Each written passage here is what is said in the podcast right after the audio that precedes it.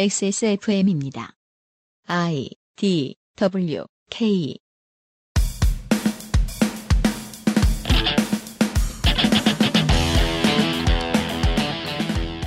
북한이 미국을 선제 타격할 준비를 한다. 손혜원은 최순실을 넘어서고 있다. 5.18과 전두환은 관계가 없다. 랜덤으로 읽어드린 유튜브 신의 한 수의 썸네일 내용입니다. 그럴듯한 그래픽에 잘 차려놓은 스튜디오에서 정장 입은 사람이 떠들면 어르신들에게는 왠지 맞는 말처럼 들릴 겁니다. 바보 아니냐고요? 이 장사 오래 해본 저를 믿으셔도 좋습니다. 메시지에서 말의 내용보다 두어 배쯤 중요한 것이 그 말을 듣는 환경을 치장하는 일입니다. 그래서 치장만 해놓고 이상한 소리 하는 유튜브는 어른들이 못 보게 막아야 한다고 가끔 말씀드리지만 사실 그건 제 진심과는 다른 얘기였습니다. 허위사실 유포 말고 다른 법으로 막을 노력은 열심히 해선 안 된다고 생각합니다. 2019년 2월의 이상평론에서는 메시지와 그것을 듣는 사람의 관계에 대해 고민해 보겠습니다.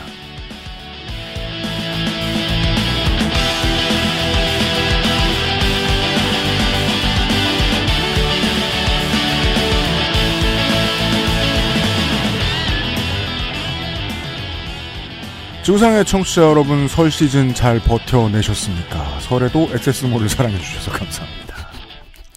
XSFM의 시사 교양 팟캐스트 그것은 알기 싫다 304회 목요일 순서를 시작합니다. 새해 복 많이 받으십시오. XSFM의 유승균 책임 프로듀서입니다. 윤세민 에디터고요. 네, 안녕하십니까. 윤세민입니다. 네, 살아남았습니다. 네 고생하셨습니다. 잠시 후에 2019년의 첫 번째 이상 평론을 진행을 하도록 하겠습니다. 예, 이게 조금 그 시사 이슈로서는 조금 된 이슈인데요. 네. 제가 그 박근혜 정권부터 오랫동안 걱정하던 문제였어요. 어떤 메시지는 그 메시지 자체로 불의처럼 보일 때가 있습니다. 저런 말을 하고 다니다니 저런 나쁜 사람을 봤나. 저런 말을 하고 다닌다고 해서 법적으로 규제해야 된다는 목소리가 뒤를 따르기도 합니다. 제가 걱정한 것은 당장 끌어오르는 여론보다도 앞으로 저런 문제에 대해서 막 이상한 소리를 하는 사람들이 많이 있잖아요. 그 문제에 더- 대해서 화를 자주 내본 경험이 있는 사람들. 분노가 익숙해지면 표현의 자유를 억누르려는 시도로 자연스럽게 이어지게 됩니다. 네. 아, 그리고 그게 이제 위험 수위까지 왔다는 생각이 듭니다. 요즘에는 그, 그런 댓글 많이 달리잖아요. 이렇게 말하는 것이 너의 표현의 자유니 너를 욕하는 것도 나의 표현의 자유다. 하루에, 하루에 다섯 번은 보는 댓글인데? 그렇습니다. 미쳐 돌아간다는 표현을 가끔 꼰대들이 쓰곤 하는데 에, 가장 적당히 어울리는 문제가 있다면 요즘은 표현의 자유의 문제일 거라고 생각합니다. 네. 예. 아마 팟빵 댓글에도 달리지 않을까요? 이번 화에? 그래요? 아 맞다. 그 저희가 팟빵한테서 무슨 호두까기를 하나 받았잖아요. 네네. 네, 그 직육면체를 하나 팟빵해서 주셨더라고요. 네. 뭐 가치와 무관하게 감사하게 생각하고요. 아 왜요? 그거 받 그래서 그리고 또 받으면은 그냥 무시하면 안 되니까 예, 인스타에다가 감사하다라고 한마디 해놨더니 네. 예, 이런 것도 받았으니 팟빵 댓글 좀 봐달라고 그래서 언제 한번 팟빵 댓글 보는 시간을 마련하겠습니다. 저한테는 그렇게 어려운 일입니다. 걸어서 부산 가는 것처럼요. 아 그거는 나중에 하겠고요. 오늘은 이상평론 시간입니다. 광고 뒤에 에, 선- 선생을 한 만나죠. 그것은 알기 싫다는 대한민국 1호 반값 생리대 29데이즈 관절 건강에 도움을 줄 수도 있는 바이로메드 무르핀 용산의 숨은 보석 컴스테이션 가장 수준 높은 반려동물 간식 트루패밀리에서 도와주고 있습니다. XSFM입니다. 여기 원 플러스 원 행사한다. 이럴 때 많이 사나. 어차피 쓸 거잖아. 몇 년은 걱정 없겠다. 너도 빨리 사. 쌓아두지 마세요. 생리대에도 유통기한이 있거든요. 대한민국 1호 반값 생리대. 29 days. 스레드가 늘어서 CPU만 바꿔 쓸 수 없다니 이게 무슨 청천벽력 같은 소리일까요? 맞긴 맞는 말입니다. 당황한 마음을 추스르고 컴스테이션에 전화 주십시오. 초고사양 주류의 시장에서 당신에게 필요한 적당한 스펙을 찾기 위해 최선을 다하겠습니다. 주식회사 컴스테이션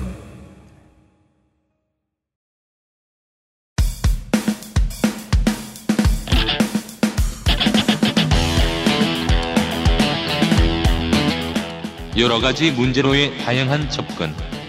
이상 평론.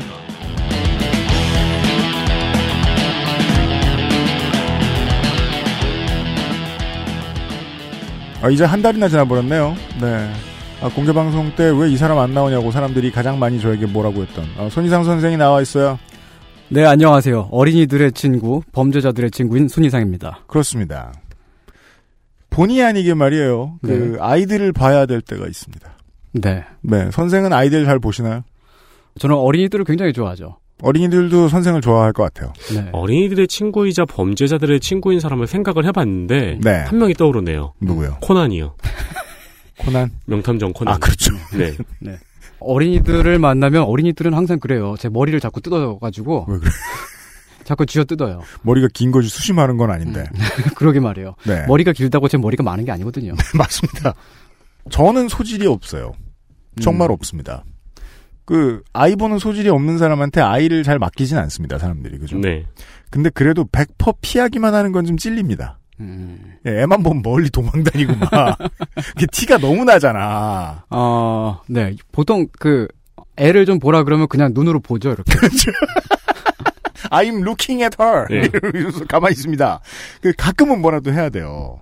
제일 고역인 건 네. 아, 밝은 고음으로 아이들을 상대해야 한다는 겁니다. 음. 안 그러면 안 되나. 음. 야, 네. 울지 마. 이러면 안 되나. 생각이 들 때도 많은데, 따지고 들어가 보면 피할 수가 없는 거예요, 이걸. 음. 왜냐면, 어른들도 안 그래도 기분 좋으면 밝은 고음이 종종 나오잖아요. 네. 그리고 한 번 기분 좋을 때 나오는 음색이다라는 게 이제 파악이 된 다음부터는, 그렇죠. 아이들은 그 음색이 안 나오면 내 앞에 있는 이 사람이 무슨 일이 있나 하고 걱정합니다. 네. 예, 강아지도 그래요. 똑같아요. 맞습니다. 음. 근데 강아지는, 뭐, 만약 저랑 계속 산다. 네. 그러면 계속 꾸준히 훈련시킵니다. 네. 저음이 기분 좋은 거야. 음. 근데 아이한테는 못 그러잖아. 그렇죠. 그래서 메시지의 온도하고 음. 메시지를 전달하는 이 포장지의 누추함이 극명히 대비되는 사람들이 있죠. 음. 츤데레들은 네. 아이를 못 봅니다. 음. 아이 키우기가 고역입니다. 사랑해. 이문 사춘기 때 보통 심한 내용을 겪죠. 네. 네. 이 문제에서부터 이야기를 시작해 보도록 하지요. 네. 네. 어, 오늘은 어린이들의 미학적 체계를 탐구함으로써 네. 꿈과 희망이 가득한 파란 나라를 들여다보려고 하는데요. 네. 어린이란 무엇인가? 어린이가 뭔가를 일단 우리가 살펴봐야 되지 않겠어요? 우리가 어린이를 이해하고 넘어가야 되니까. 맞아요. 시사 프로에서 네. 가장 다루기 싫어하는 계층입니다. 어린이. 네. 아이고, 어린이들은 게다가 우리 방송 듣지도 않아요. 듣지도 않고 욕은 뭐 그렇게 해. 아빠가 막 맨날마다 막 XSFM 이거 틀어놓고 잔다고 막 맞아요. 그런 어린이들이 있어요. 그리고 팟빵에 가서 댓글 달 거예요. 어린이들이. 듣고, 네. 듣고 계신 어린이분이 있다면 항의 메일을 보내주시기 바랍니다. 네. 음. 내가 10살인데! 그렇죠. 아, 10살이면, 아, 저는 10살이랑 싸우면 제가 질 것 같거든요? 아, 네, 그렇습니다. 좀 무섭기 시작합니다. 네. 어, 보통 인간은, 음. 보통 인간은, 그, 처음에는 말 못하는 베이비로 세상에 빛을 보게 되죠. 맞습니다. 어, 이렇게, 그, 그러다가, 그리고 이렇게 딱 태어나서, 엉금엉금 기다가, 눕다가, 음. 어, 응가도 싸고, 네. 어, 그러면서 온갖 고난과 역경을 마주하게 되죠. 네. 그렇습니다. 네. 그렇게 무럭무럭 자라나게 되면 드디어 스스로 생각을 하게 되고 반항과 거짓말과 사기를 배우게 되는데요. 그렇습니다. 그래서 또다시 손이상의 친구가 됩니다. 네. 그러니까 어린이할 이때가 때 친구였다가, 이때가 어린이가 되는 시, 시기죠. 네. 이 대략적으로 보면 한 6세 무렵인데 네. 이 6세 무렵부터 시작해서 한 2차 성징이 시작되기 전까지 그러니까 음. 한 대략 한 12, 13세 정도까지를 우리가 네. 어린이다. 라고 대충 일단 정의를 내려볼 수가 있겠습니다. 물론 그렇습니다. 이제 어린이 졸업할 때쯤 된 어린이들은 똑똑해지기 때문에, 네. 예, 지능이 고도화되기 때문에, 네. 가급적 19세 때까지 자신이 어린이기를 주장합니다. 음, 예. 네, 그래야 설날 소득도 보장되고요. 그렇죠. 그건 뭐 여기저기서 바뀌죠. 예, 네. 여기선 어린이기를 주장하고, 음. 딴 데선 어, 성인이기를 주장하고, 아, 음. 바로 내 한 살 밑에 아이에게는, 네. 예, 100세 노인이기를 기대합니다. 아니, 그 담배를 살 때도 성인이기를 아, 주장해야 되기 때문에. 네. 네. 네. 아니면 아. 음. 불쌍해라도 보여야 됩니다. 왜냐면은 옆에 있는 어른한테 부탁해야 되거든요. 그, 담배 그렇죠. 사다 달라고. 네. 아, 이게 어린이의 자격과 지위가 법률로서 정해진 게 아니니까. 아, 그렇죠. 음. 어쨌든 저는 이제 베이비가 청소년이 되기 전에 거쳐가야 하는 그 거센 풍랑의 시기를 어린이다. 그렇죠. 이렇게 말을 해본 겁니다. 알겠습니다. 어. 그렇다면 어린이는 그 이제 처음에 태어났을 때 아기와 어떤 점에서 다른가? 일단 어린이들은 말을 하죠. 네. 맞습니다. 어. 그래서 아주 꾸준히 이제 어른들을 괴롭히기 시작해요. 음. 어린이가 되면은 스스로 이제 응가를 닦을 수가 있게 됩니다. 그렇죠. 네. 완벽하진 않겠지만 네. 그 이제 어, 나라의 이름난 보디빌더로 크기 전까지는 스스로 닦을 수 있습니다. 네. 네. 어, 네. 어, 그러게. 정말 너무너무 마- 많이 그 근육이 많은 분들은 등 근육의 문제인데요. 어, 좀 이렇게 안 된 좀 어렵다고 스트레칭을 하시더라고요. 잘 해야 됩니다. 네, 그렇다고 하시더라고요. 네. 음. 어, 어쨌든 이렇게 그 스스로 응가를 닦게 되는 이게 그 굉장히 중요한 인생의 전환이죠. 음, 어, 그 전에는 어, 응가를 스스로 뭐 닦지 못하죠. 그거는 아직 어린이가 아닌 거예요. 맞습니다. 음. 자기 기저귀를 자기가 갈 수 있다면 음. 뭐하러 기저귀를 채워주겠습니까? 네. 네. 그리고 어린이들은 쓰레기를 쓰레기통에 넣거나 음, 어, 책상 서랍 속에 모을 수가 있게 되죠. 그렇습니다. 그런 기능도 갖게 됩니다. 네, 그게 네. 어린이 입장에서는 아직 쓰레기가 아니어서 책상 서랍 속에 넣는데 아 그럼요. 어, 그런 그런 그 이제 그런 그 나름대로의 세계가 있죠. 네. 또한 자신의 노동으로 받은 세뱃돈이 왜 항상 엄마의 몫이 되는가? 불의함을 느끼게 됩니다. 그렇죠. 그런 네. 부당하다. 것을 이제 예, 지금 부당하다. 진지하게 고민을 하기 시작합니다. 네. 그러면서 왜라고 하는 질문을 노상하게 되죠. 아 그렇죠. 예. 네.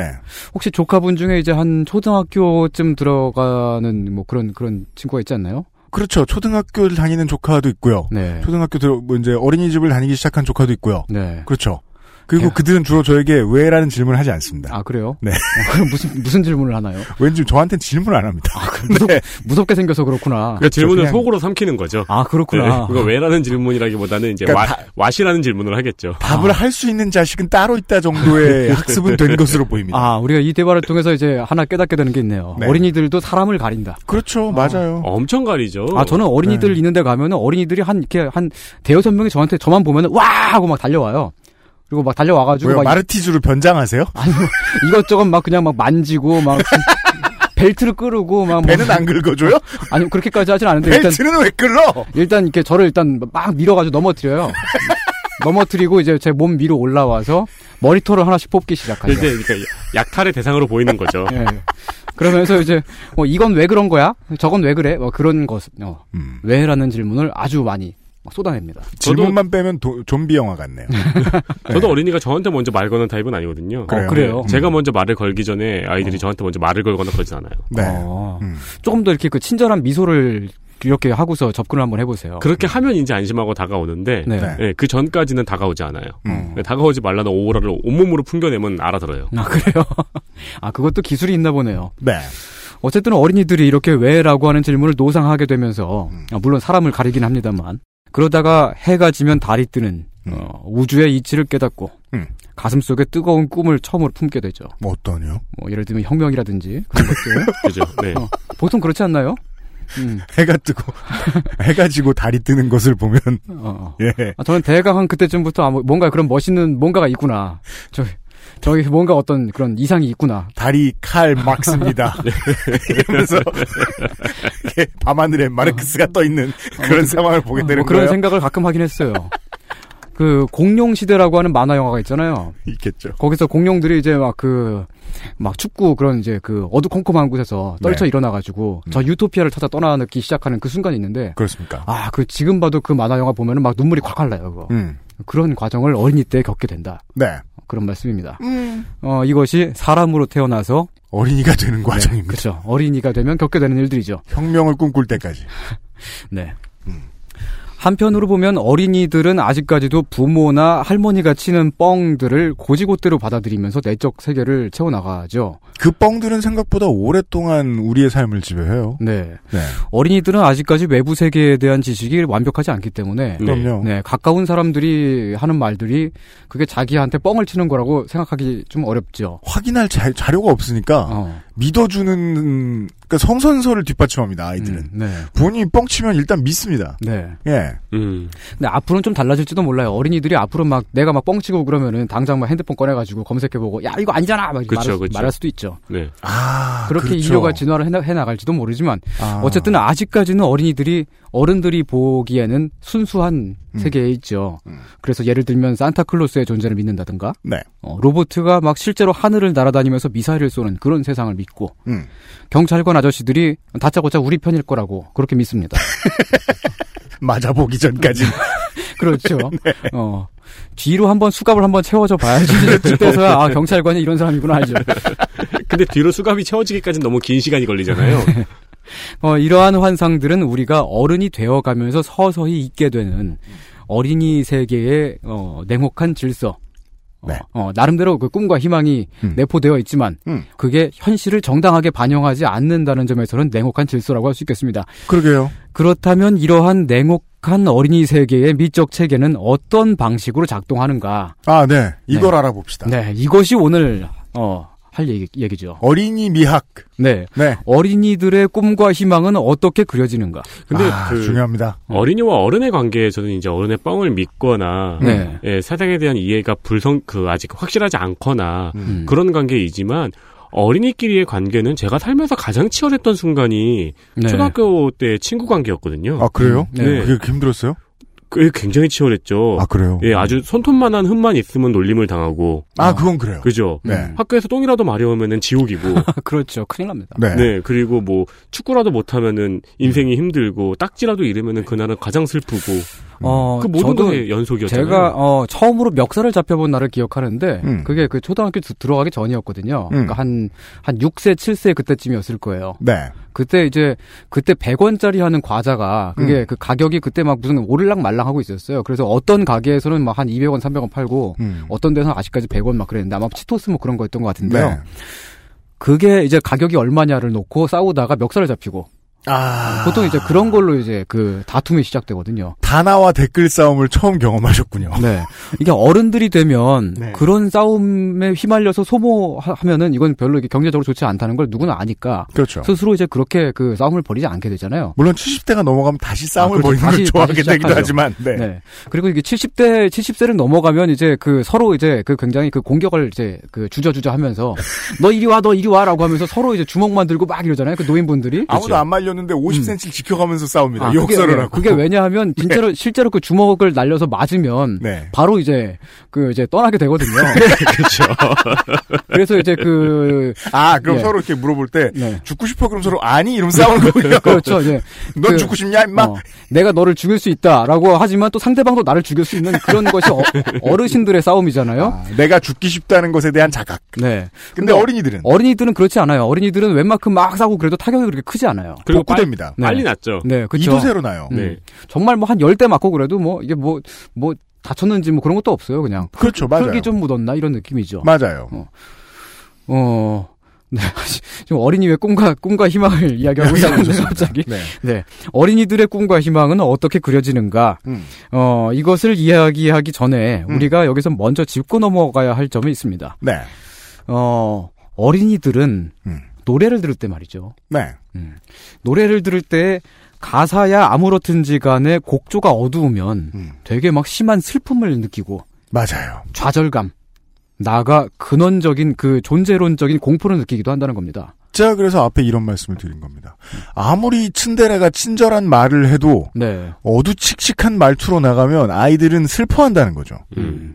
물론 그런 반응이 이제 메시지의 내용과 메시지의 겉포장을 구분하지 못하는 반응이 어린이만의 전유물이냐 하면 꼭 그건 아닙니다. 예, 예. 그 좀 어른이 되고 나이가 든 후에도 음. 그 어린이의 순수한 그 동심을 보존하고 있는 분들이 계시죠. 어른들도 막 자유한국당 이러면 좋아할 수 있어요.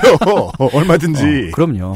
네. 아, 그 저기 홍준표 씨 나오는 그거 이제 그 배현진 씨가 요즘에 같이 나오니까 네. 그거 굉장히들 좋아하시더라고요. 아 그, 그렇군요. 그 약간 그 뽀로로가 인기 있는 거의 그런 급으로 한번 딱 보기 시작하면 꽂혀가지고 입이 살짝 열려 있는데 그 보시는 분들이 아. 그, 그 이제 입을 다무는 걸 잊을 정도로 굉장히 몰입을 하십니다. 그리하여 그 홍준표 대표를 전 대표였던 네. 그분을 칭찬했던 그 유튜브 채널들이 네. 난감해졌죠. 음, 라이벌이 돼버렸으니. 그럼요. 네. 아, 어. 친홍계에 필요했던 것은 뽀미 언니였다. 네. 다시 이제 어린이들의 그 어린이들이 노래를 들을 때 이야기로 음. 곡조가 어두우면 음. 내용이 진정성이 있고 밝고 희망적인 메시지인 게 별로 소용이 없어진다. 네. 네. 대개 이제 곡조가 어둡다 이런 것은 어린이들이 어떻게 판단을 하느냐. 음. 곡이 단조곡이다.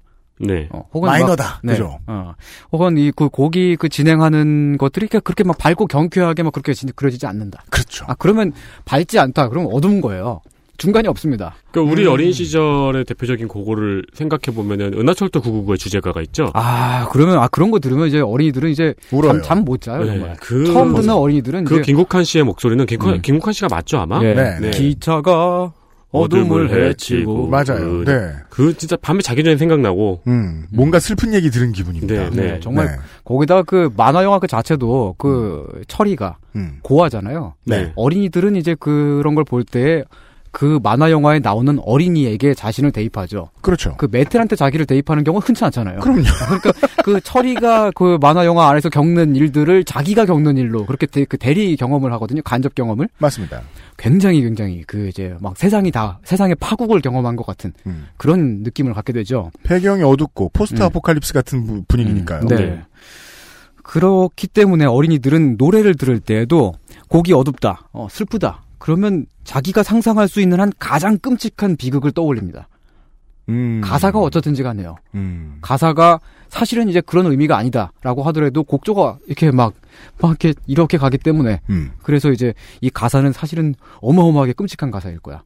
라고 받아들이게 되는 거죠. 이소라 씨의 난 행복해 같은 노래죠. 아, 전혀 행복하지 않잖아요. 그렇잖아요. 네. 어, 그 이소라 씨 노래 같은 경우는 그래도 그나마 이제 어린이들이 접근하기가 쉽지 않기 때문에 네. 어, 그 막 강제로 막 너 이거 한번 들어봐. 내가 이렇게 하지 않으면 자기가 찾아 듣지 않잖아요. 그죠. 근데 어. 어. 린이집 가면 동요를 들려줍니다. 네. 그런 동요들 중에 어린이들이 아주 이제 그 곤경스러워하는 노래들이 있어서 그 몇 가지 예를 한번 들어보겠습니다. 알겠습니다. 네. 첫 번째 곡입니다.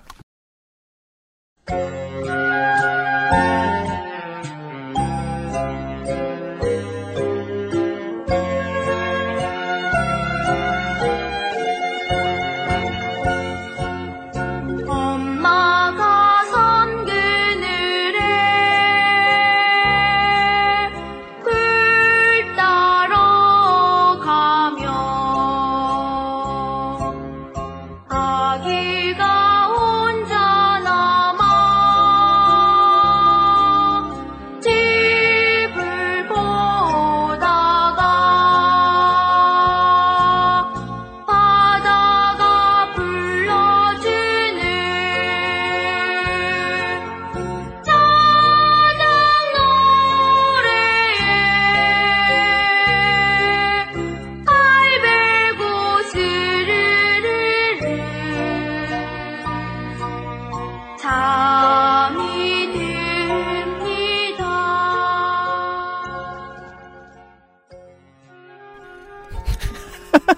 왜요? 오랜만에 들으니까 정취가 떠오르네요. 이 노래는 어릴 때 무섭던 애들 많았어요, 진짜. 아, 그래요? 예. 지금도 무서워요, 저는. 아기는 잠을 보니 자고 있지만 갈매기 울음소리 마음이 설레요 다 못 잔 꿀바구니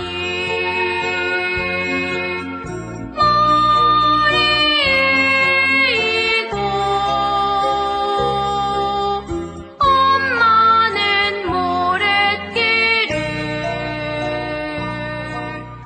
달려옵니다 네. 아유, 아우 슬퍼 이거.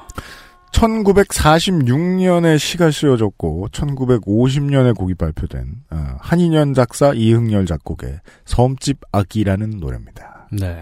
아, 최근에는 이제 그 이걸 듣고 자란 아이들이 아저씨가 되어서 네. 아, 할 일이 없으니까 게시판에 모여서 어, 엄마가 섬 그늘에 굴 따러 가면 라이더 이래가지고 그 뻘밭에 가면 라이더가 서가지고 낙지를 잡고 있는 짤 같은 것으로 유명합니다.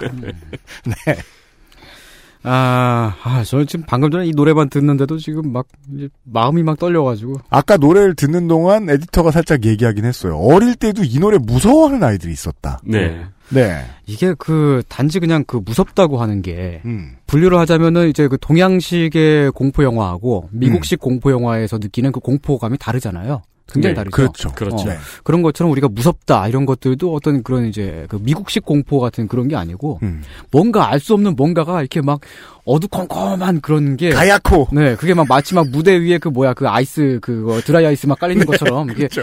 새까만 뭔가가 막 예. 아래에서부터 막 사 올라와요 어. 이게. 사다코. 어. 그게 이게 아유 이게 일단 이 곡조 자체가 딱 하긴 보면 프레디랑 음. 제이슨은 안 무섭죠. 그 둘에 비하면. 아 네. 이거 실제로 보면 이게 초등학교 한 저학년쯤 되는 아이들한테 이 노래 시키거나 이게 그 듣게 하고 그러면은 어린이들이 이게 발발발 떨어요. 이게 저도 아까도 우리 이제 노래 들으면서 얘기 이것저것 했잖아요. 음. 네. 그건 확실히 알아요. 음.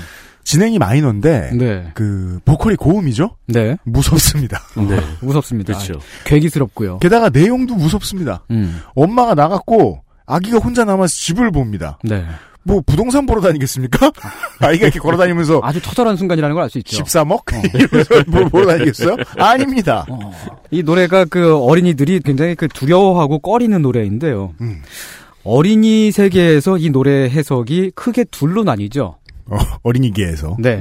그 어린이계가 이제 한국을 이제 그 크게 음. 어 그 몇 몇 가지로 이제 그 분할을 한다면 음.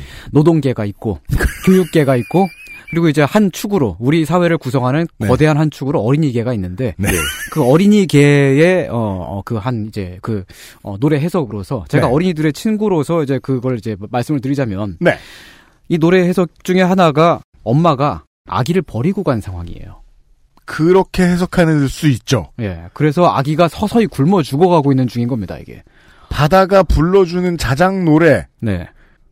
아까 보면 자장이 좀 높이 올라가잖아요. 네. 그래서 진짜 짜장으로 들리긴 하는데 왜 배고프거든. 어머니는 짜장면 싫, 싫다고 하시죠. 이거는 이건 자장으로 부를 수가 없었어요 어릴 네. 적에 너무 높아서 네. 이 반에 있는 50명이 전부 다 짜장 이랬어요.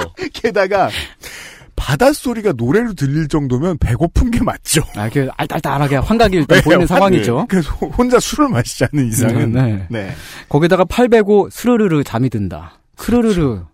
가는 거야 지금 아, 그럼요. 이렇게 가는 가고 있는 중이에요. 음, 여기서 막 한쪽에서 막 연탄가스가 막 뭐- 모락모락 올라오고 막. 저 어릴 적에는 어. 이 애는 이미 죽었다는 식으로 친구들 이제 아이- 아이들끼리 그런 괴담으로 이야기를 했었어요. 그렇죠. 왜냐면 네. 이 2절은 아기는 잠을 곤히 자고 있지만으로 시작됩니다. 그렇죠. 네. 이 절에서는 아기가 잠을 곤히 자고 있지만 음. 어, 갈매기 울음소리, 울음소리라고 하는 이 워딩 자체도 그래요. 네. 뭔가 슬픈 일이 일어난 거잖아요. 그렇죠. 그러니까 울지. 음. 뭐 갈매기들은 언제나 울지만 네. 어쨌든 울음소리 마음이 설레어서 다 못 찬 굴바구니를 엄마가 머리에 이고서 음. 모래길을 달려온다고 하는 내용이죠 이 절이. 네.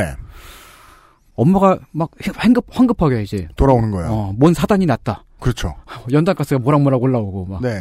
아이는 바다 이미 식전에 네. 바다 소리를 노래로 들으면서 음. 갔을 수 있는데. 네. 어 그러한 해석이 있고요.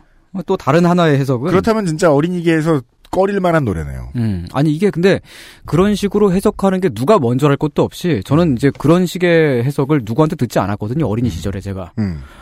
근데 저도 자연스럽게 그냥 아, 당연히 그런 노래겠구나라고 생각을 했어요. 네. 음. 그리고 누- 다른 친구들하고 이- 대화를 나눠보면 다른 친구들도 당연히 다 그렇게 알고 있어요. 그러니까 이게 이렇게 아름다운 노래라고는 아무도 생각하지 않았어요. 어. 뭔가의 비밀이 숨어 있는 노래다. 네. 그렇죠. 음.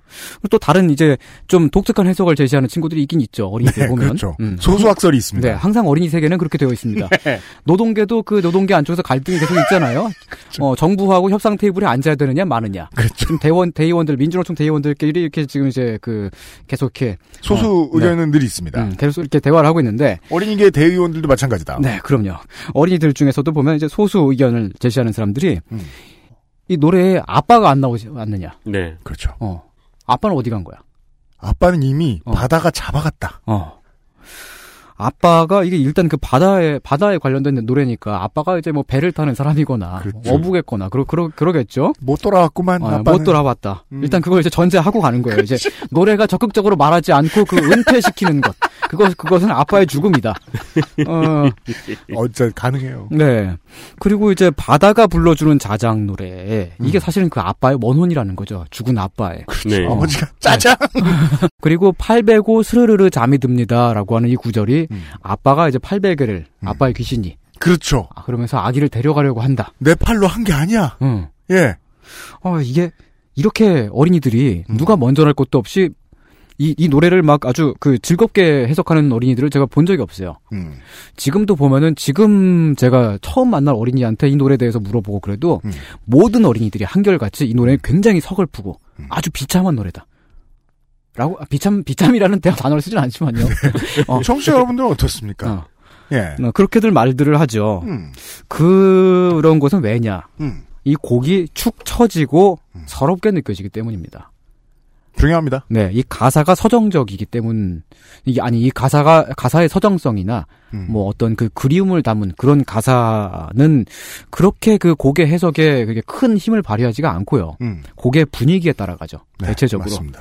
그래서 그렇게 어 가장 비극적인 상황을 연상할 수밖에 없는 것입니다. 음. 어 저는 지금도 제가 무섭고 싶을 때는 음. 이 노래를 딱 틀어놓고서 음. 눕거든요. 불 끄고 누워가지고 이 노래 딱 들으면은 엄마가 섬그느래 아 굉장히 무서워요 그때. 해보지 않았는데도 하기 싫으네요.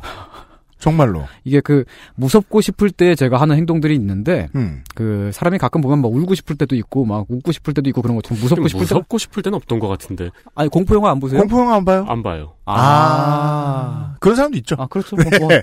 어린이기엔 다양한 사람들이 네, 네. 있었다 취향은- 늘거든요. 어, 취향은 네. 다양하니까요. 네. 아, 하여튼 저는 뭐 무섭고 싶을 때 보면은 이제 그 어, 불을 아주 약하게 켜고 음. 거울의 한 0.1mm 앞에까지 제 얼굴 가까이 가, 가, 이렇게 딱 됩니다. 되게 무서워요. 거울의 0.1mm 앞에까지요? 네. 그러니까 거의 뭐 코가 닿을랑 아. 말랑 할 만큼. 사람들이 흔히 하지 않는 일이 있어요. 음. 불 끄고 거울 보기. 어.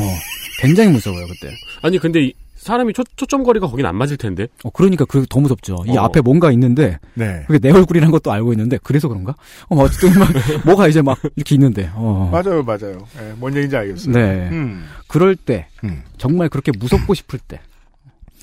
불 끄고 거울 보기는 옛날에는 어. 유행했었죠. 네. 음. 그 미래의 남편간을 보기 위해서 뭔 소리야? 네, 밤 12시에 시카를 물고 거울을 보면은 거기에 뭐 미래의 남편이 나타난다든가 어. 아, 성남엔 그런 전설이 있었어요? 네, 늙은 나의 모습이 보인다든가 아, 이게 지역마다 조금씩 다르잖아요. 네. 아, 그런 게 있군요. 아, 저는 할아버지를 만날 수 있다고 그랬거든요. 할아버지 심지어 안 돌아가셨는데 거기 계시고 네. 할아버지 반감이 있는데. 아, 그럼 할아버지 실제로 소환대가 짜증내고 막 자고 있는데 지금 왜 거울을 보냐고. 아니, 그 친구들이 그렇게 말하길래, 어, 그럼 난 내 할아버지가 설마 다른 사람인가? 뭐, 그- 그런 생각도 했죠. 광고 듣고 오겠습니다. 네. XSFM입니다.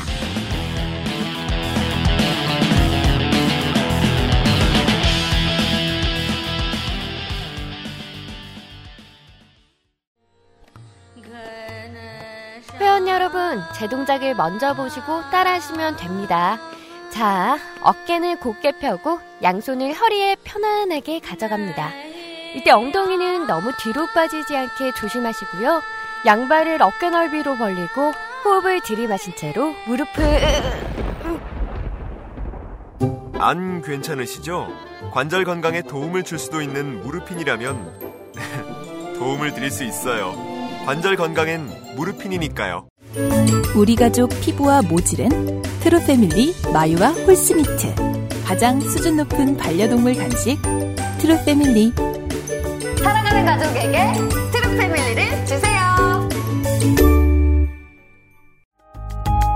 고민 없이 케미가 좋은 최신 PC를 만들고 싶을 땐 액세스몰에서 컴스테이션 이달의 PC를 고려해 주십시오. 주식회사 컴스테이션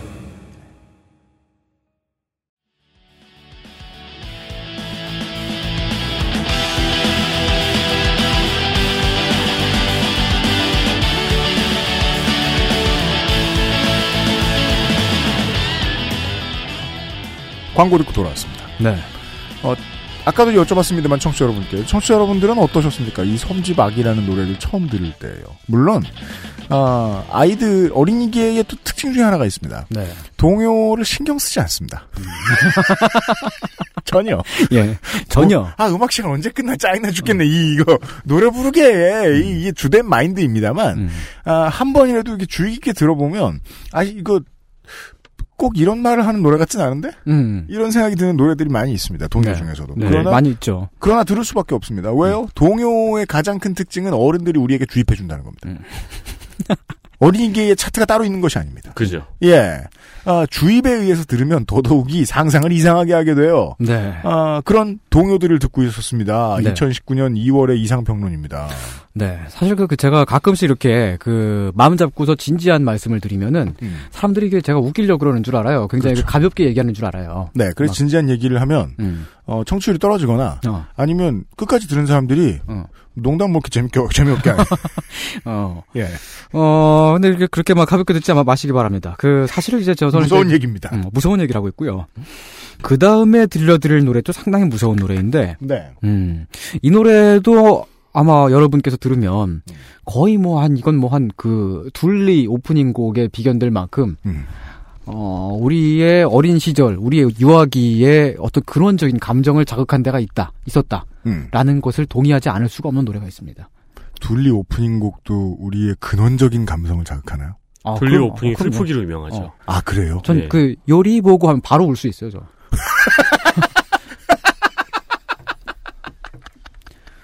실제로 둘리를 보다 보면 그 오프닝 곡을 네. 느리게 바꿔가지고 BGM으로 깔리는 경우들이 있어요. 아 한국 어. 드라마 법칙 네, 네. 같은 노래 느리게 빠르게 네, 네. 음. 굉장히 슬퍼요. 음. 그렇구나. 그리고 1억 년 전 옛날이 너무나 그리운데 네.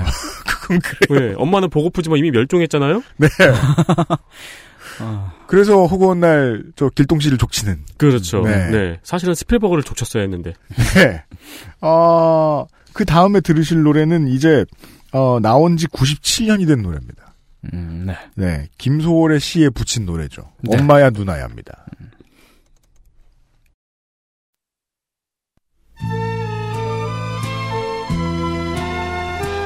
아이고 슬프구나. 그렇죠. 어, 장난 아니에요, 이거.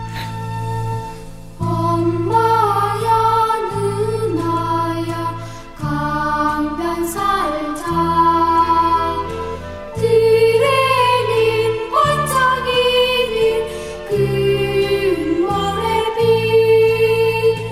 뒷문 밖에는 갈잎의 노래 엄마야 누나야 강변 살자 아, 슬퍼. 아까 곡을 들으니까 네. 바로 발견되는 특징이 있어요. 네. 이 집도 아빠 없어요. 네. 그리고 화자는 무조건 죽었죠. 그건 또 어떻게 알아내? 넌 이렇게 빠르냐? 아, 목소리가 귀신의 목소리잖아요. 일단. 네. 해설해 주세요. 어, 아, 이게. 하긴 한 사람 목소리가 아니야. 네.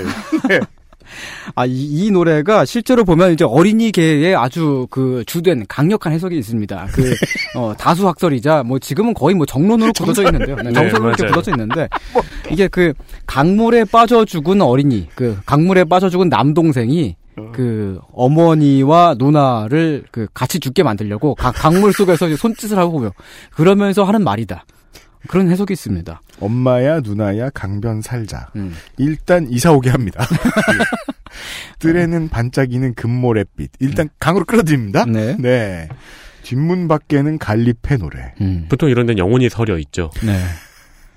엄마야 누나야 강변 살자. 음. 아 뒷일은 내가 책임지겠다. 어. 라는 건가요? 그러니까 이 노래에도 어릴 적에 그 친구들끼리 그런 전설이 있었던 것 같아요. 네. 음, 이게 그, 이게 얼마나 무서운 노래냐면 말이죠. 음. 제가 한 초등학교 2학년 때쯤에 일일 거예요. 그때 그 제, 어, 아주 그 저- 절친한 친구가 있었는데. 네. 친구를 화장실에 넣어요. 네. 넣고 불을 끄고 이 노래를 딱 틀어주면은 음. 불러주거나. 음. 그러면 친구가 막 울, 웁니다. 문 닫고 불 끄고 노래를 불러주면 울어요. 그냥 노래만 듣고도 우는 거예요. 그, 그 정도로 이게 굉장히 그 강력한 충격을 안겨주는 그런 피규어가 노래거든요. 위압적이지 못한 선생의 입장에서 친구를 겁나게 하는 가장 효과적인 방법이었군요. 음. 네. 아, 그것도 한 번이 아니고 매번 울었습니다. 사실 이게 그, 그분은 네. 지금 장성했겠네요. 아, 그래서 제가 안 만나잖아요. 그렇죠. 아직도 이 노래는 못 들으시겠네요. 그럼요. 음. 트라우마가 생겨서. 이제 뭐 이 노래를 틀어주면은 막 화장실 냄새가 나고. 아, 아 제가 뭐 좀 몹쓸 짓한것 같네요. 지금 근데 좀 이렇게 제가 방금 전에 어 여러 청취자 여러분과 함께 이 노래를 같이 들으면서 좀 네. 방, 방금 느낀 건데 22년도의 노래니까 그러니까 정확히는 이제 그때 노래라기보다 이제 그때 시가 쓰여진 거죠. 그렇죠. 네. 그때의 어떤 그 민족적인 서름이 음. 어 여기 혼이 담겨 있는 것 같기도 해요. 네. 아까 전에 앞서 들었던 섬집 아비- 아기 같은 경우는 음. 이제 해방 전국에 맞습니다. 1946년부터 50년 그 사이에 음. 네. 서로 찔러 죽이고 막 총 쏘고 막 김도환이 그 저기 뭐야 정진영을 쏴서 죽이던 막 그런 시절에 그런 어떤 그게 어그 암울함이 서려 있는 것 같고요. 일당 4달러를 받던 시대. 예. 네. 4달러. 4달러라고 말하면 다 4달러를 주죠, 그때. 네. 한쪽 눈을 가리면 궁예가 돼요. 갑자기 천년 여행.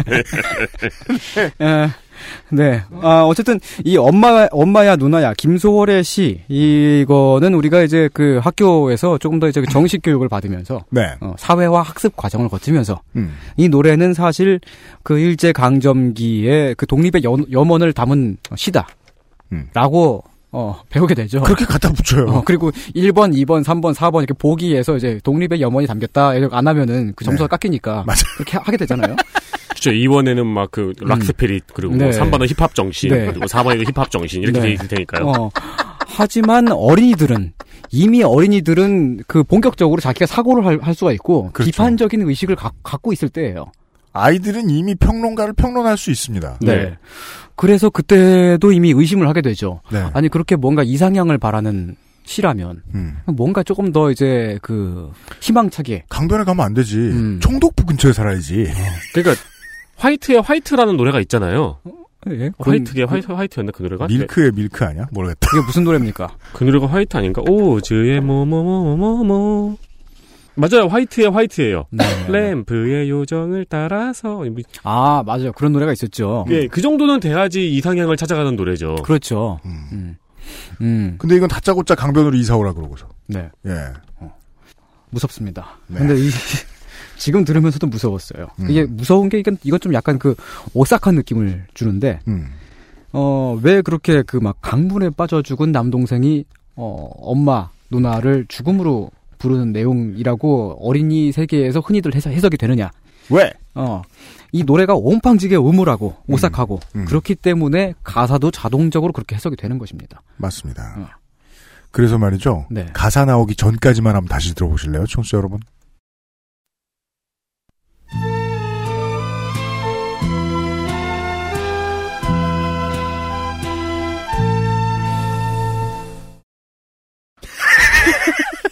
오라 이거야 지금 악기가 그렇게 말을 하고 있잖아. 뭐 이렇게 나- 나라가 망했을 망했을 때나 나오는 그런 그런 감정이죠 이게. 나라는 망한 지 지금 15년이 돼. 이제 그죠. 예. 음. 15년 넘었어. 네. 네. 이런 노래가 있고요. 네. 또, 어, 이제 좀 이렇게 계속 무섭고 오싹한 노래만 들었으니까. 네. 조금 이제 어린이들이 좀 그 밝고 경쾌하게 어, 따라 부를 수 있는 노래도 한번 살펴보려 그래요. 네. 이것도 이제 어린이들의 미적 상상은 어떠하게 그 메꿔지느냐, 어떻게 작동하느냐를 알아보기 위한 노래 중에 하나인데요. 네. 음. 보시죠. 네. 아, 학교 가는 길이라는 제목의 동요인데요. 네. 학교 가는 길이라는 제목의 동요가 워낙 많습니다. 네, 많습니다. 음. 학교를 안 갔다는 제목이 동요도 있으니까요. 그래요? 그건 양현이 학교를 양아벨 안 아니에요? 갔어. 그쵸. 그 동요. 네. 그, 어, 이 학교 가는 길이라는 노래가 너무 많은데 그 중에서 어, 지금 우리 청취자들이 가장 많이 들어본 거는 가- 이 곡이 맞을 것 같긴 합니다. 네. 네. 작자는 알 수가 없어요, 제가 찾아봤는데. 네, 누가 만들었는지 잘 모르겠습니다.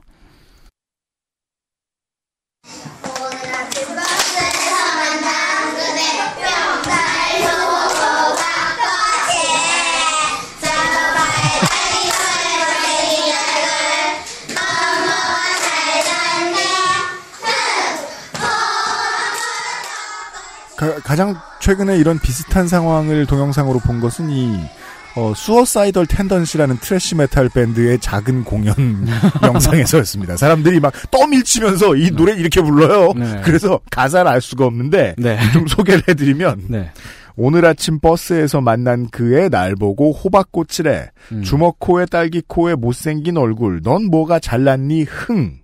흥 호박꽃도 꽃이라고 날 보고 놀리는데 난 정말 참을 수 없어. 멸치도 생선이냐? 야야야야. 네. 마지막은 싸움을 한다는 거죠. 그러겠죠. 이미 거기서 이렇게 그 야야야야 혹은 예예예예라고 하기도 하는데 그 여러모로 음. 그 50년대나 60년대의 그 펑크 음악을 떠올리게 합니다. 예, 이그 아마 야야야야 하는 부분이 이제 삐 처리가 된 구간일 거예요. 사실은 그게 이제 거친 입장이 오고 가고 부모님의 안부를 묻는 그런 과정일 텐데요. 아, M 단어 네. 쓰면서. 어, 이게 학교 가는 길이라는 제목의 노래가 많기 때문에 이 노래는 흔히 학교 가는 길 하고 괄호를 치고 음. 오늘 아침 버스에서 만난 그애라고 이렇게 부제목이 붙기도 합니다. 네. 제목이 굉장히 길어지죠. 그래서 네. 어, 이 노래 가사를 뜯어보면 말이죠.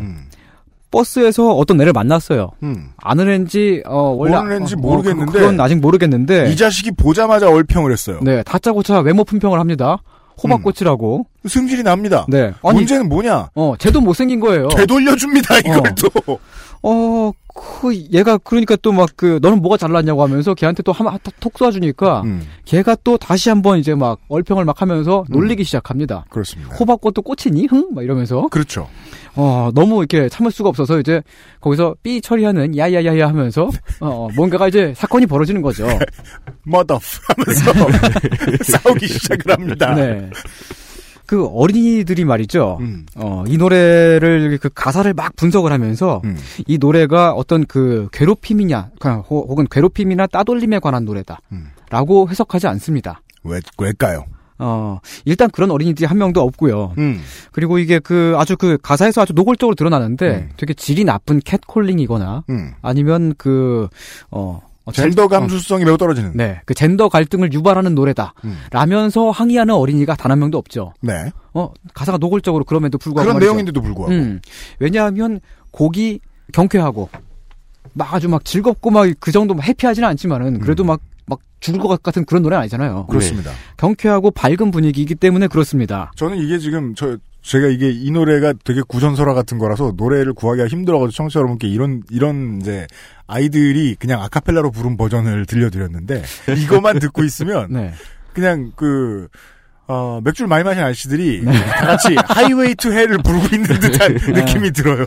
아, 가끔 보면은 저기 그 광화문 근처에 아직도 이제 그 운동권 형님들이 많이 모이는 그런 이제 맥주집이 있거든요. 네. 그 2층에 있는 데인데 거기가 이제 그 주변에 그 공기관들이 많으니까 음, 그 이제 그 관료가 되었거나 이제 한 6급 정도 되는 6급 한 5급 정도 되는 그 관료가 되신 공무원이 된 음. 운동권 출신의 그런 형님들이나 아니면 그 주변에 좀 약간 대기업이나 뭐 뭐 이렇게 무역회사 같은 데 다니고 그러면서 아직까지도 이제 가끔씩은 이제 모여야 되는 그런 음. 형들이 거기 다 모여가지고 술에 막 만취해가지고 막 그렇죠. 소, 라소라막 그런 노래 부를 때가 있어요. 네. 가사를 못 알아듣습니다. 그죠. 그리고 다 동시에 부르는데 가사 다 달라요. 부르는 게. 살아서 만날이라 전까지 다 틀려요. 여기서도 마찬가지입니다. 네. 예. 마찬가지죠. 멸치도 생선이냐 머더프까지. 예, 그, 그 전까지 예. 뭐라고 하는지 잘 모르겠습니다. 네. 어쨌든 가사는 어, 뭔가 이제 좀 그, 어, 우리 세계의 다툼과 갈등을 그려낸 사실주의적인 면이 있죠. 맞습니다. 어, 사회 비판적인 리얼리즘. 어, 맞아요. 네. 그런 가사인데 어린이들은 그냥 어, 선생님들이 선생님이 부르라고 하니까 그냥 부릅니다. 네, 어. 음. 책상을 두들기면서. 네. 왜요? 곡조가 흥겨우니까요. 네. 네. 어, 그리고 부르기가 어렵지도 않아요, 막. 음. 그래서 말이죠. 이 어. 네. 아이들이 저는 가사를 까먹었는데 네. 그 고무줄 하면서 부르는 노래 있잖아요. 음. 아프리카 사람들이요? 그러니까 뭔가 가사는 동네마다 달라요. 네. 근데 한 가지의 특징이 있습니다. 내용이랄 게 없어요. 그렇죠. 하지만 그 노래를 떠올리면 기분이 좋습니다. 어, 네, 어렸을 때 보면은 그 군가를 부르면서 고무줄 놀이를 하는 경우도 좀 많이. 옛날에는 네. 있었습니다. 있었죠. 네. 네. 네. 지금도 저- 있습니까? 아, 저 때도 그랬었어요. 저 때도 보면은 그 전후의 시체를 넘고 넘어. 맞아요. 맞아요. 앞으로, 네. 저는 시체를 앞으로. 넘었는데 신났어요. 아이들은. 왜냐면 고무줄을 넘고 있으니까. 그렇죠. 넘고 있으니까. 그 전후의 시체 사망. 네. 아프리카 그것도 가사가 진짜 아프리카 사람들은 마음씨가 좋아. 네. 케이크 사주고. 네. 케이크 먹고 벼, 배탈나. 그런 가사도 아, 그런 있어, 노래가 지역에 있었죠. 따라? 네, 케이크 그런 노래가 먹고 있었어요. 배탈나 병원에 가니 어. 호박 같은 간호사가 나를 부르네. 응. 진짜? 오, 오, I love you. 그리고 마지막이 진짜 하이라이트예요. 뭐요? 오, 오, 이빨 빠졌네. 아, 그게- 당연하지 그런 소리라니까 저 맞지. 그게 이빨 빠졌네 할 때 그 고무줄에 들어갔던 애가 나와야 돼요. 아 그렇군요. 그리고 그 새로 들어가야 되는데 그 이제 그 고무줄 놀이라고 하는 거는 이제 우리가 구전으로 전승되기 때문에 그 문자로 기록으로 남기면 그 마치 그 이제 무예 18기 같은 식으로 정확하게 이제 그 고무줄 놀이의 형태가 어땠는지 정확하게 복원할 수는 없습니다만 네. 기억을 좀 더듬어 가면은 모든 노래에 그 정확하게 그 해, 취해야 하는 동작 네 동작들이 있었죠.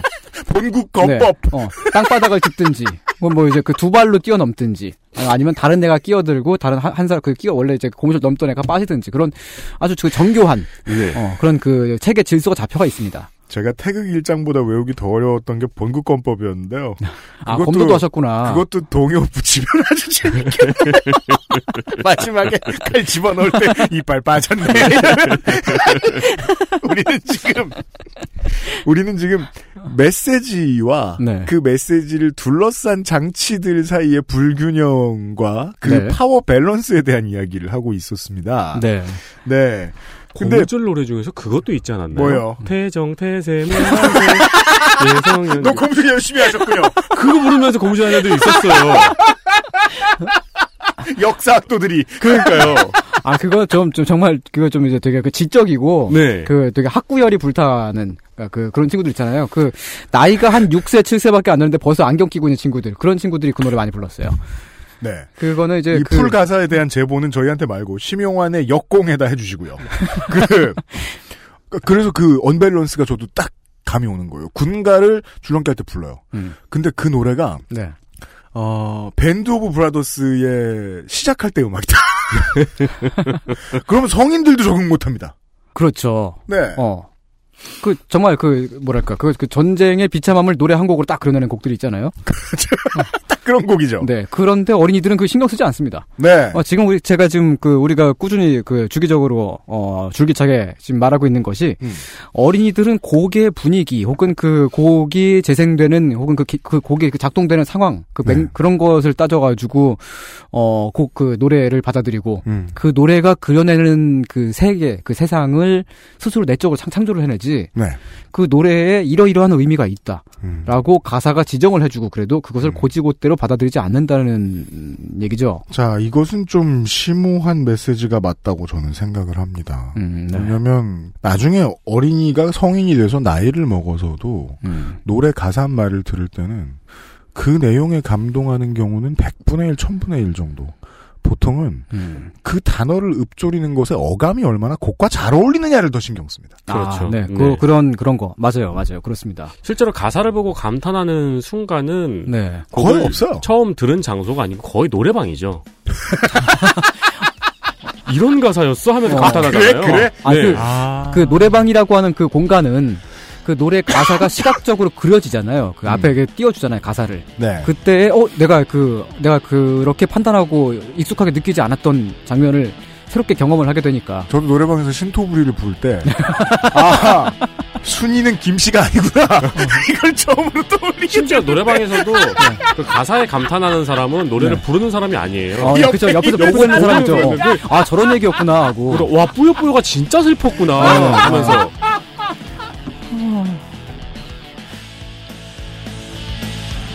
XSFM입니다.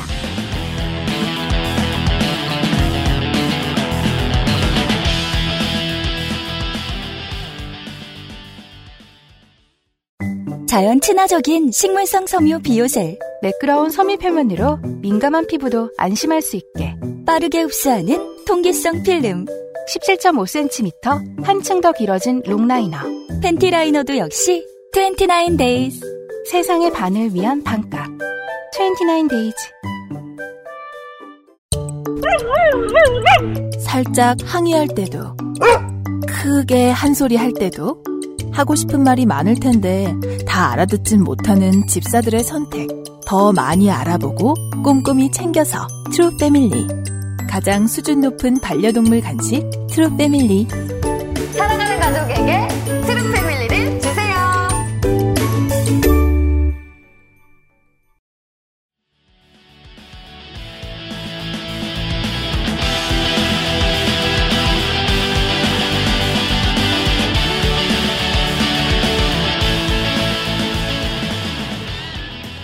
아 이게 어린이기에만의 문제는 아니군요. 네. 네, 여튼. 다만 어렸을 때가 그게 그 더 큰 거죠.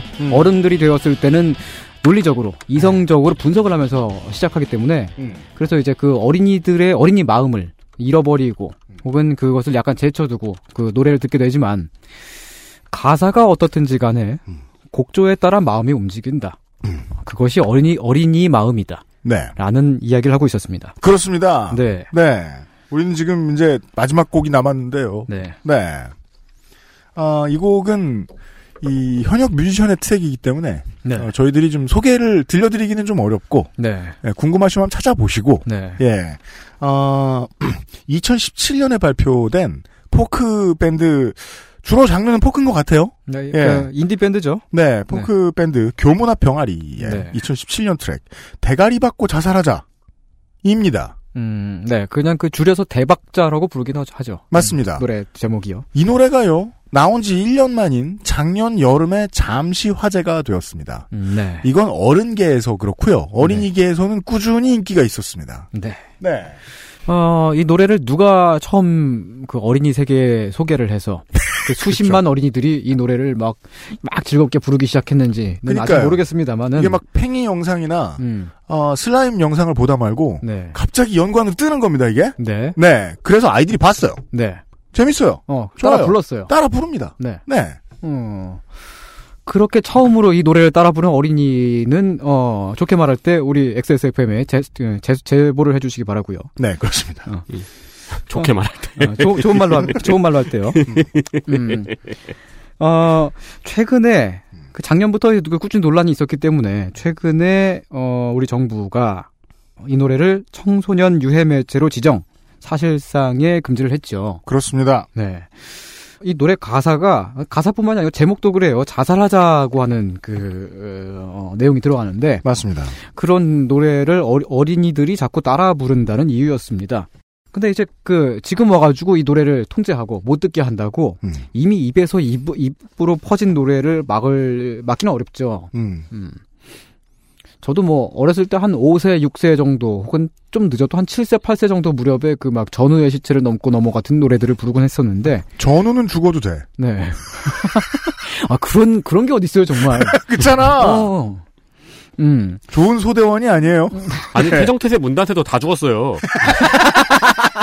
그 뒤에 왕도 다 죽었어. 아, 근데 이, 그, 이제 흔히 이제 자살송이라고 불려, 그렇게, 그렇게 알려져 있는 이 노래는. 네. 사실은 이게 원래 동요가 아닙니다. 이게 그 노래의 그 곡조가 그 굉장히 어린이 득틱하게, 어린이들의 마음을 막 사로잡을 만한 그런 강력한 카리스마를 갖고 있는 노래인 건 맞지만은. 가볍고 발랄한 곡조입니다. 어, 아, 네, 네, 맞습니다. 이게 정확한 표현이고요. 말 좀 잘 만들어내봐. 네. 어, 사실은 이게 원래는 그, 좀 이제 그, 그냥 상당히 좀 웃긴 컨셉의 인디밴드 노래이죠. 이것이 시사 이슈로서의 대박자송의 가장 중요한 핵심입니다. 네. 이 노래는 곡조가 가볍고 발랄하여 내용과 무관하게 아이들이 좋아할 노래다. 그러한 의도로 만들어진 노래는 아닐 거예요. 음. 당연히 어른들을 위해 만들었겠죠.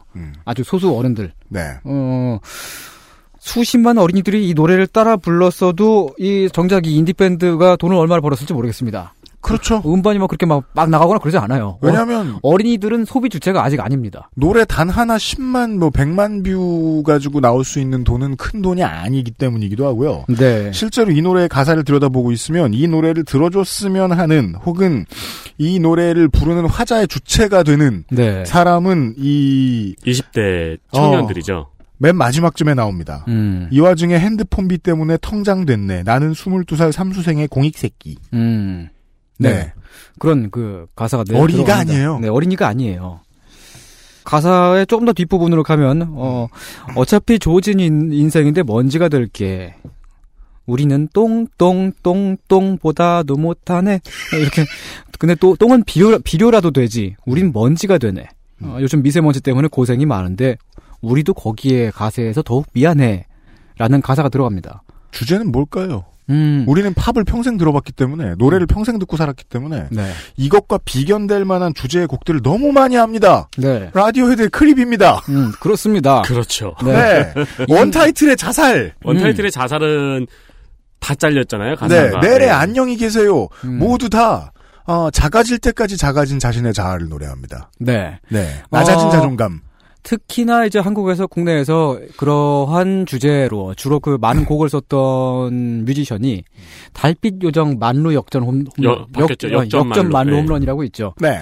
그러한 그 주제와 어 그러한 어떤 그 낮아진 자존감. 네. 그리고 인생의 실패를 받아들이는 그런 그 한 개인 몰락한 개인으로서의 태도 음. 등등은 어 인디 음악의 어떤 한 축을 구성하는 어, 오래된 전통. 네, 그런 것 중에 하나이기도 합니다. 그러니까 그 옛날에는 뭐 신촌이면 신촌, 홍대면 홍대, 요즘은 망원동이면 망원동. 네. 그, 그 지역을 떠도는 이제 내리, 내리누르는 삶의 무게를 공통되게 느끼는 젊은이들의 감성입니다. 네. 네. 네. 그런데 왜 크라잉넛의 다 죽자 같은 노래는 어린이들한테 그렇게 인기가 있지 않고 이게 질문입니다. 네. 크라잉넛의 다 죽자는 어 어린이들이 부르기 너무 어려워요. 막- 어렵습니다. 네, 기교가 있지는 않지만 소리를 꽥꽥 질러야 되는데 어린이들이 그게 힘들거든요. 이 심- 방송을 듣고 있는 크라잉넛의 김인수 씨도 동의할 겁니다. 심지어 크라잉넛의 다죽자에는 모기 토끼 소년 소녀들아라고 하잖아요. 아, 그럼요. 그 직접적으로 네. 어- 어린이들을 향해서 이렇게 말을 하는데 모기 토끼 소년 소녀들아 네. 모두 추락해서 지구를 박살내자. 어, 아주 끔찍한 가사를 그렇게 얘기하는데 어린이들은 관심조차 두지 않습니다. 네, 크라잉넛 멤버들이 슬퍼할 시간입니다. 그 어린이계의 탁월한 평론가 분들은 아마 이렇게 말씀하실 네, 겁니다. 어린이들 중에도 평론가들이 있죠. 저 노래는 이 어린이계가 환영할 만한 트랙이 아니다. 네. 저 노래를 듣는 감성은 뭐냐면 아재들이야. 벌써 30, 막- 40대들이 음. 저녁 때 술 먹기 전에 부르는 노래다. 네. 저기서 죽자는 말은 죽자는 말이 음. 아니다. 술이 너무 좋단 소리다. 네. 이 대가리 받고 자살하자라고 아, 정말 노래 제목만 해도 아이고 무시무시합니다. 음. 음. 하지만 이 밴드 이름은 교문화 병아리, 교문, 교육 문화. 네. 어, 사실은 그렇게 어, 어, 무시무시한 밴드가 아니라 상- 상당히 온건한 밴드일지도 몰라요. 네. 어, 이 노래는 어- 어린이들이 따라 부르기가 매우 쉽고 음. 어린이들이 입으로, 입에서 입으로 부르기에 매우 쉽기 때문에 음. 크라잉넛의 다죽자와 달리 그 어린이들이 수십만 어린이들이 음. 지금 이 순간에도 어딘가에서 다 같이 막 즐겨 부르고 있다. 즐겨 부르고 있고 그렇기 때문에 이 노래가 규제 대상이 되어버린 겁니다. 그런데 말이죠. 그렇다면 우리가 지금까지 이런 이야기를 하고 있지 않았습니까? 어린이들은 가사에 의해서 이 가사를 듣고서 어린이들이 그 정서에 영향을 받지 않는다는 것. 어린이들의 내적 세계는 그 노래 가사에 좌우되지 않고 노래의 분위기에 따라간다. 는 음. 이야기를 꾸준히 드렸는데 이 노래의 가사를 어린이들이 과연 얼만큼이나 생각하고서 듣겠습니까? 음. 어, 얼마나 얼마큼이나 생각하고 이걸 노래 를 부르겠느냐라고 하는 의무를 한번 던져볼 수가 있죠. 어, 네. 한 몇 년쯤 전, 한 7, 8년쯤 전에 제가 이제 가까이 지내던 어린이 친구들이 있었어요. 음. 지금은 다들 이제 나이가 들어가지고, 어, 그래가지고, 그, 어. 범죄자가 되었어요. 아니, 아직, 아직은 그 정도, 벌써 그 범죄, 벌써 아, 범죄자가 되면 네. 알았어요. 굉장히 곤란하고요. 네. 아직은 지금 교복을 입고 있는 나이인데요. 어, 그 어린이들이 그때, 그 당시에는 이제 그 땡와, 땡와, 땡와, 뭐 네. 그 노래 가사 정말 건전합니다. 네. 그 노래를 듣고 돈을 빌려야겠다는 생각은 전혀 들지 않아요. 하지만 어, 40대가 되면 압니다. 저건 내 간과 콩팥. 그 캐릭터들이 감각 홍팥이라는 얘기도 있었어요. 아니, 모두가 그렇게 믿어요. 모두가 네. 그렇게 믿어. 어. 아무도 그렇게 말 안 하는데 모두가 음. 그렇게 믿는다고 내가 갚지 못하면 쟤들은 나야. 어. 라고요. 걱정 마세요라고 그 노래 가사에 들어가지만 네. 이미 그 노래에 따라서 네. 땡과 머니를 필요로 할 때는 이미 굉장히 커다란 걱정을, 걱정을 큰 걱정을 하고 있어요. 이미 그렇기 때문에 걱정을 할 수가 하지 않을 수가 없는 거죠. 그럼요. 그런데 어린이들은 그 노래를 아주 밝고 경쾌하게 마구마구 부릅니다. 네. 그때 그, 네. 그때 바른미래당의 김수민 의원은 이걸 막자는 법을 넣었을까요? 아니요. 모두가 비웃었을 거요 근데 네. 지금은 왜 안 그럴까요? 음. 그런 생각입니다. 그 사실 그게 그 대박자 그 이제 자살하자라는 그런 가사가 들어 있는 노래를 어린이들이 흥겹게 부르는 걸 보면은 어른들의 입장에서 어른들의 관점에서 봤을 때 시겁합니다. 예, 되게 시겁하고 쇼킹한 주- 그런 장면이죠. 네. 근데 저도 이제 그런 경험을 한 게 이제 7, 8년쯤 전, 전의 일인데 어린이들이 땡과 머니를 부르면서 막 고무줄놀이 그때는 고무줄놀이가 아니고 좀 약간 뭔가 다른 이렇게 막 뭔가 이제 손에서 발사해가지고 빙글빙글 도는 것들이 있는데 그렇죠. 그런 걸 하면서 그 노래들을 막 네. 부르는데 어, 되게 이상했어요. 음. 아 이것이 포스트 자본주의 세계구나. 어, 실제 세상이 그렇기 때문에 그게 어린이 세계에 반영이 되는 거지. 음. 어린이들이 거기에 무슨 어떻게 영향을 받아가지고 와 우리나라 정말 막 무슨 막 사채 쓰게 생겼다 막뭐 제2금융권에서 막 돈을 빌리고 막 우리 집안 다 말아, 말아, 말아먹게 되고 막 그런 식으로 생각을 하고서 그 노래 부르는 게 아니란 말이죠. 그리하여 이해에 도달합니다. 60년대에 4, 50대였던 우리네 어른들은 음. 아이들이 고무줄 하면서 군가 부르는 거 보고 무서웠겠구나. 어, 그럴 수 있- 있었겠다. 제가 뭐 뭘 얘기하고 싶은 거냐면요. 네. 노래를 해석을 지멋대로 막 하는 아이들을 보면서 무서워하는 어른들의 반응조차 매우 티피컬한 것이다. 음. 무슨 세상에나 있는 것이고, 그리고 그것은 보통 쓸모없다. 음. 제가 지금 말씀 이렇게 나누다가 지금 곰곰이 기억을 좀 떠돌려 또또 이렇게 해보니까 그 제가 교회에서도 그 뭔가 노래를 했던 기억이 나는데 뭘 노래했을까요? 그뭐 네개 강 같은 평화 뭐 그런 거죠. 네. 그렇죠. 어, 사실 근데 그 네 개 강 같은 평화가 그게 좀 이제 그 그런 그 프로 업계에 계신 분들이 많이 부르잖아요. 출소하실 때 한쪽에 이제 성경책 끼고 나오시는 분. 이렇게 어깨가 이만큼 다구져 있고 어, 두부 주면서 네, 등판에는 그 예술 작품이 그려져 있는 네. 분들이 어, 그 노래를 참 즐겨 부르시곤 하는데 네. 어, 그건 저는 이제 그 뭐 이게 그 간단한 놀이를 하면서 어린이들과 다른 교우들과 불렀던 노래이기도 합니다.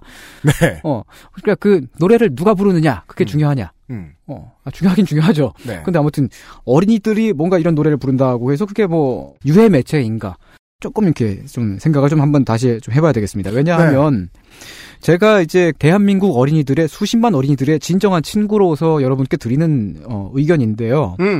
진실로 어린이들의 정서에 미치는 해악을 고려한다면 네. 어, 대박자 같은 노래보다도 엄마가 섬그늘 해라든지 음. 엄마야 누나야 강변 살자 둘리 노래 등등이 먼저 금지가 돼야 되는, 된다고 생각해요. 왜냐하면 그것들은 정말 어린이들의 감성에서 봤을 때는 서글프고 공포스럽고 굶어 죽는 노래. 어, 끔찍하고 아빠 없는 노래. 그냥 서러워요. 서럽고 엄마 문제없어요, 멸종된 정말. 노래. 어, 그래요. 이렇게 그러니까 이렇게 진짜 됩니다. 엄마 멸종은 진짜 슬프잖아요. 아니 우리가 조실 부문은 들어봤어도 멸종 부문은 못 들어봤잖아요. 근데 늘 듣고 있었어요. 아, 그 둘리 둘리의 어떤 한 에피소드에 보면 그 어. 그, 그, 도우너, 코가 빨간 친구 있잖아요. 네. 도우너의 그 악기를 아마 타고 음, 음. 그 도우너의 부모를 찾아가는 내용이 있죠. 어, 그 둘리의 부모를. 아, 네. 근데 그 어떻게 뭐 잘못돼가지고 결국 이제 그 현실로 다시 돌아오게 되는데 그때 이제 둘리가 막 엉엉 울면서 엄마 엄마 하고 그러는데 거기서 그 엄마가 둘리를 막 찾아다니면서 둘리야 그건 진짜 네. 무서워. 오. 장난 아니에요. 제가 여러분 제가 지금 이게 진지하게 드리는 말씀입니다. 웃기려고 하는 얘기가 아니에요. 가볍게 듣지 마십시오. 여기까지죠. 더 입을 털어봤자 뭐. XSFM입니다.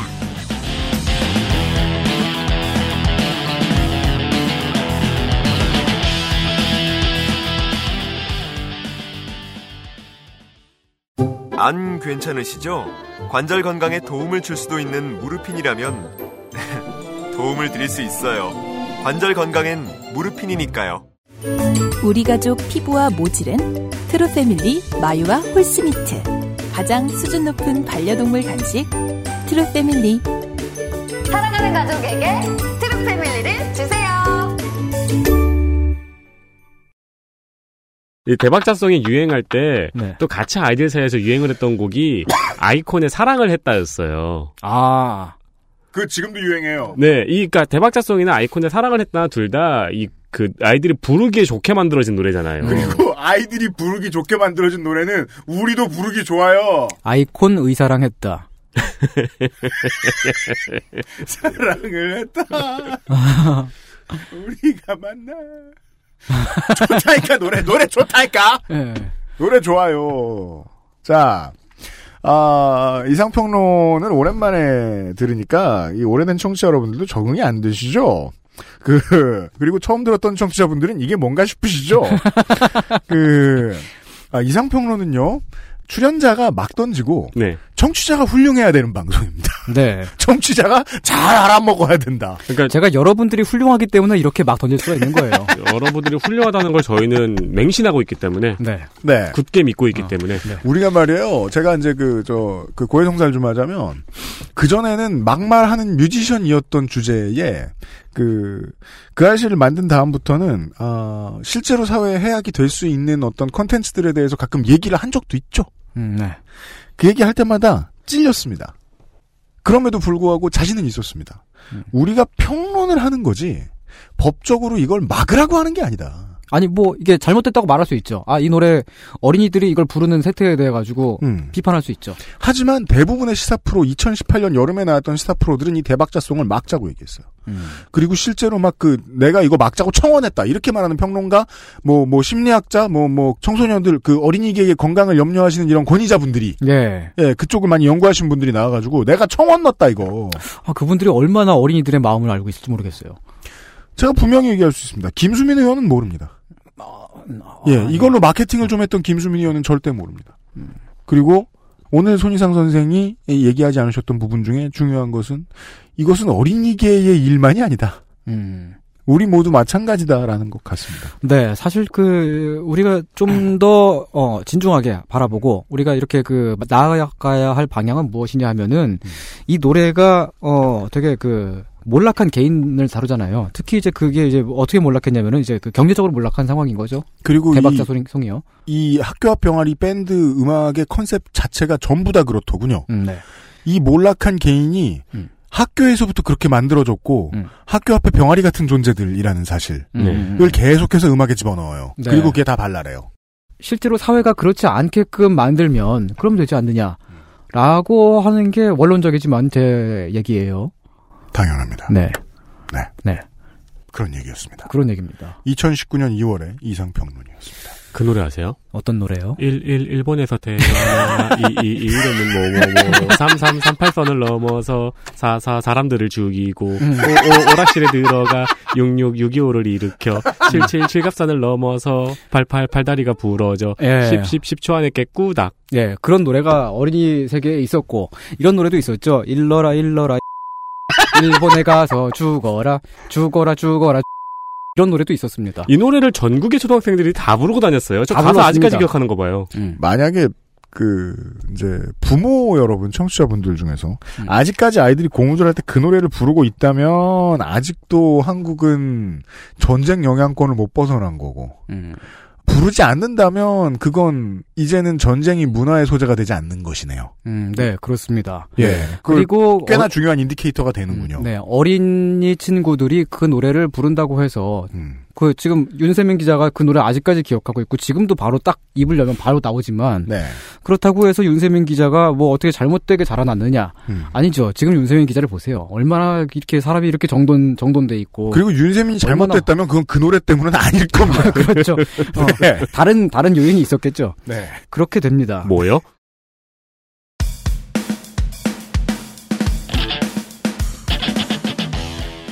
같은 시대를 살아가는 동료 시민 여러분.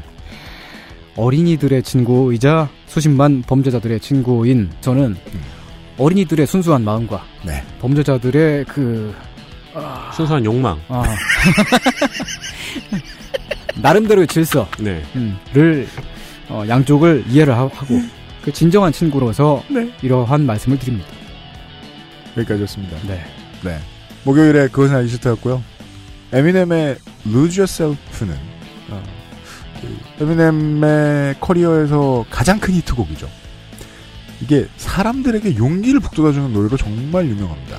실제로 어, 많은 스포츠 구단들이 이 노래를 많이- 오랫동안 틀었고 네. 어, 운동 선수들이 정말 좋아하는 노래 중에 하나입니다. 하지만 동시에 자살 증후군에 시달리게 하는 노래로도 매우 유명합니다. 실제로 노래의 내용은요 음미해 보면 도전 정신에 대한 예찬이 거의 저 이래서 끝입니다. 네. 근데 이 노래를 노래 제목과 악기 음색만 듣고 자살을 생각하는 사람을 맹랑맹이라고 비유사하겠습니까? 혹은 우리가 케어해줘야 할 존재라고 생각하고서 어, 시혜적인 시각을 가져야겠습니까? 이게 저의 예, 오늘의 질문이었습니다. 이상평론으로 꾸며드린 목요일에 그것은 알기 싫다였습니다. 윤세민 에디터와 유승균 PD였고요. 손희상 선생은 또 시간 날 때 뵙겠습니다. 네. 어릴 적에 또 무슨 얘기하려고 혹시 김민지 전설 아세요? 네? 아, 천 원, 천 원짜리 집을 네. 한, 한국 조폐공사 사장 아들이 음. 아 딸이구나. 네네네. 네. 그거 그거 듣고 나서 돈 보면 진짜 무서워요. 안녕히 계십시오. 안녕히 계십시오. 그거 그 핫다리가 손이지. 네. 그리고 저기 그 뭐야 100원짜리 거꾸로 해가지고 보면은 이렇게 소, 비명 지르는 사람이고